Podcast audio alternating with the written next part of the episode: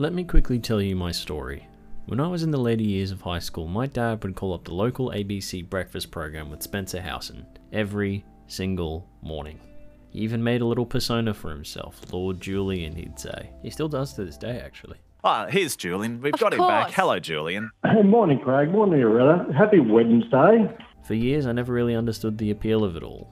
That is, until I started guest appearing on a friend's show at Phoenix Radio at the University of Southern Queensland, and I found myself really enjoying it. I was really surprised and quickly found myself progressing from guest to co host to producer to announcer. And wouldn't you know it, there was Spencer again, teaching at the university. Funny old world.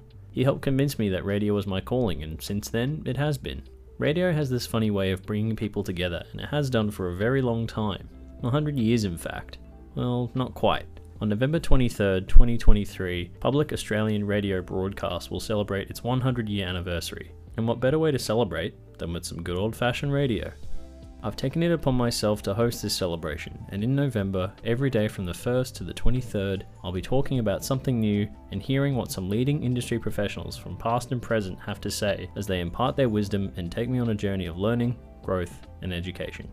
Join me in November as I speak to some of the greats and learn what I can as we go through Australian Broadcast Radio, Centenary Celebration, live and online at our very own Phoenix Radio.